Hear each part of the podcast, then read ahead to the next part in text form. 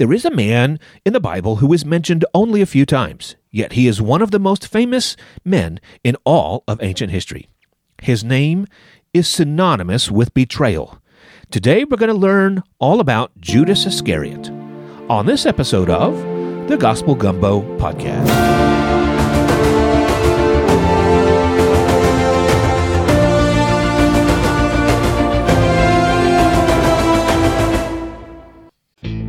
Thanks for listening to the Gospel Gumbo podcast. You can help me out by spreading the love and telling a friend about the podcast. And I would love to hear from you.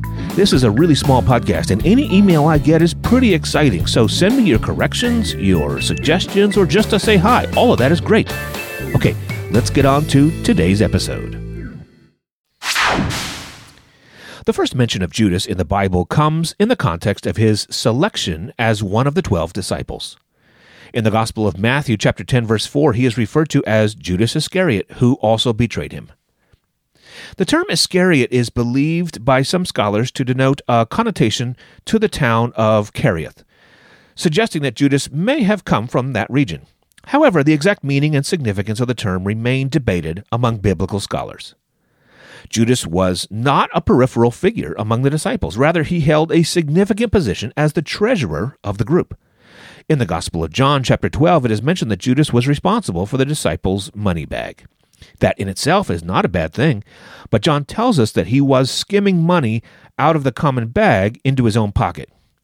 In the Gospel of John, chapter 6, fairly early in his ministry, Jesus identifies Judas as the one who would betray him, acknowledging that the presence of evil is in his midst. Despite this foreknowledge, Jesus does not exclude Judas from the inner circle of the disciples, and they don't know who he is. The question of why Judas chose to betray Jesus is a central theme in biblical studies. The Gospel of Matthew in chapter 26 recounts that Judas agreed to betray Jesus for 30 pieces of silver. So money was at least part of the reason. Some scholars argue that Judas may have been disillusioned with Jesus' ministry. The messianic expectations of the time included the anticipation of a triumphant, political, powerful Messiah who would liberate the Jews from Roman oppression. Judas, like many others, may have struggled to reconcile Jesus' teachings about peace and his refusal to raise an army with these expectations, leading to a sense of disappointment and frustration. Maybe.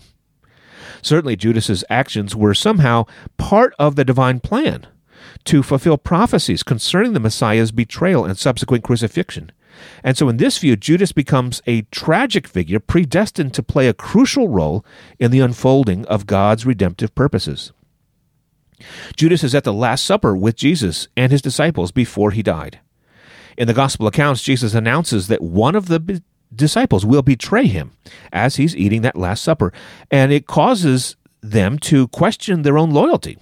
When Jesus identifies Judas as the betrayal, betrayer, Judas responds with the words, Surely it is not I, Rabbi. This has always been curious to me because I would have thought that someone who would betray Jesus would have been quite obvious to the other disciples. But he wasn't. When Jesus mentions a betrayal, none of them know who it could be.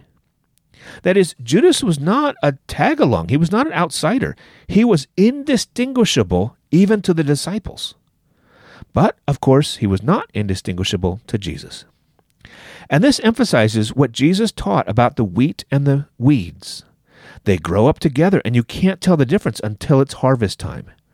And this is also a good lesson for us now. Let's not be too surprised when someone we thought was a firm believer falls away. It's not always easy to tell.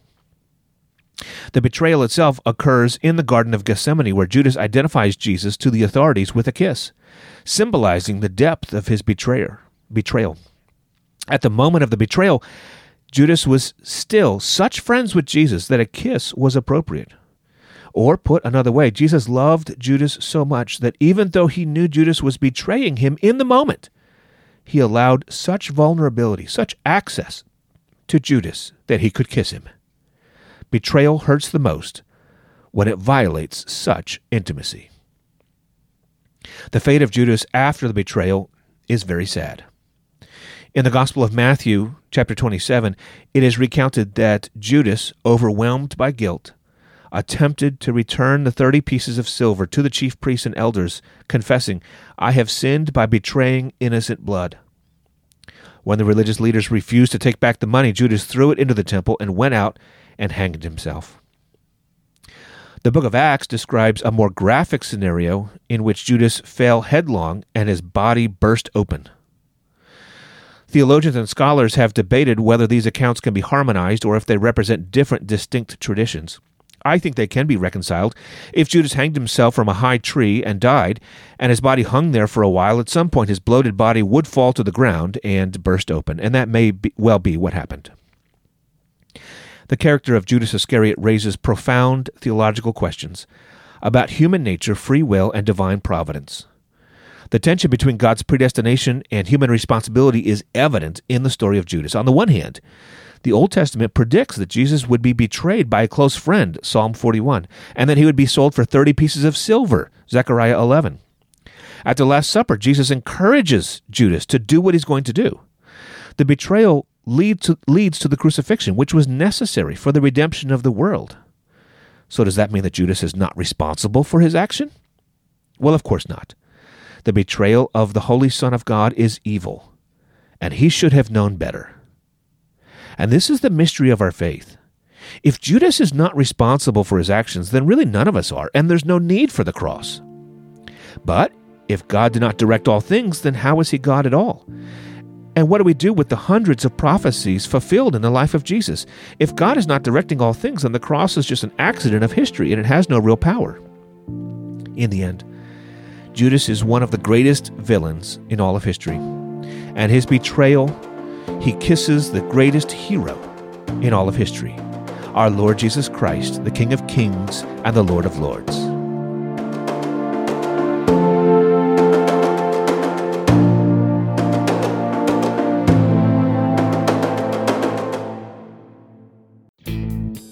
I hope you enjoyed that episode of the Gospel Gumbo podcast. I would love to make season two, but I need to make sure that it is worthwhile. So I'm paying attention to three things downloads, feedback, and money. It costs money to publish a podcast, and not a small amount of work. Now, if you'll give me just $5 once, I'll give you your own private podcast link that will have all the episodes from season one without any advertising, plus 10 extra bonus episodes. At various levels, you'll also get a lot of other cool stuff. Now, I'm not looking for a subscription, just a one time purchase that will help me to know that this podcast has been helpful and that you would like me to make another season. Look for the show notes of this episode to find the link to give money. Podcasts are getting gobbled up by big corporations and conglomerates. Independent podcasters like me need your support. Thanks so much.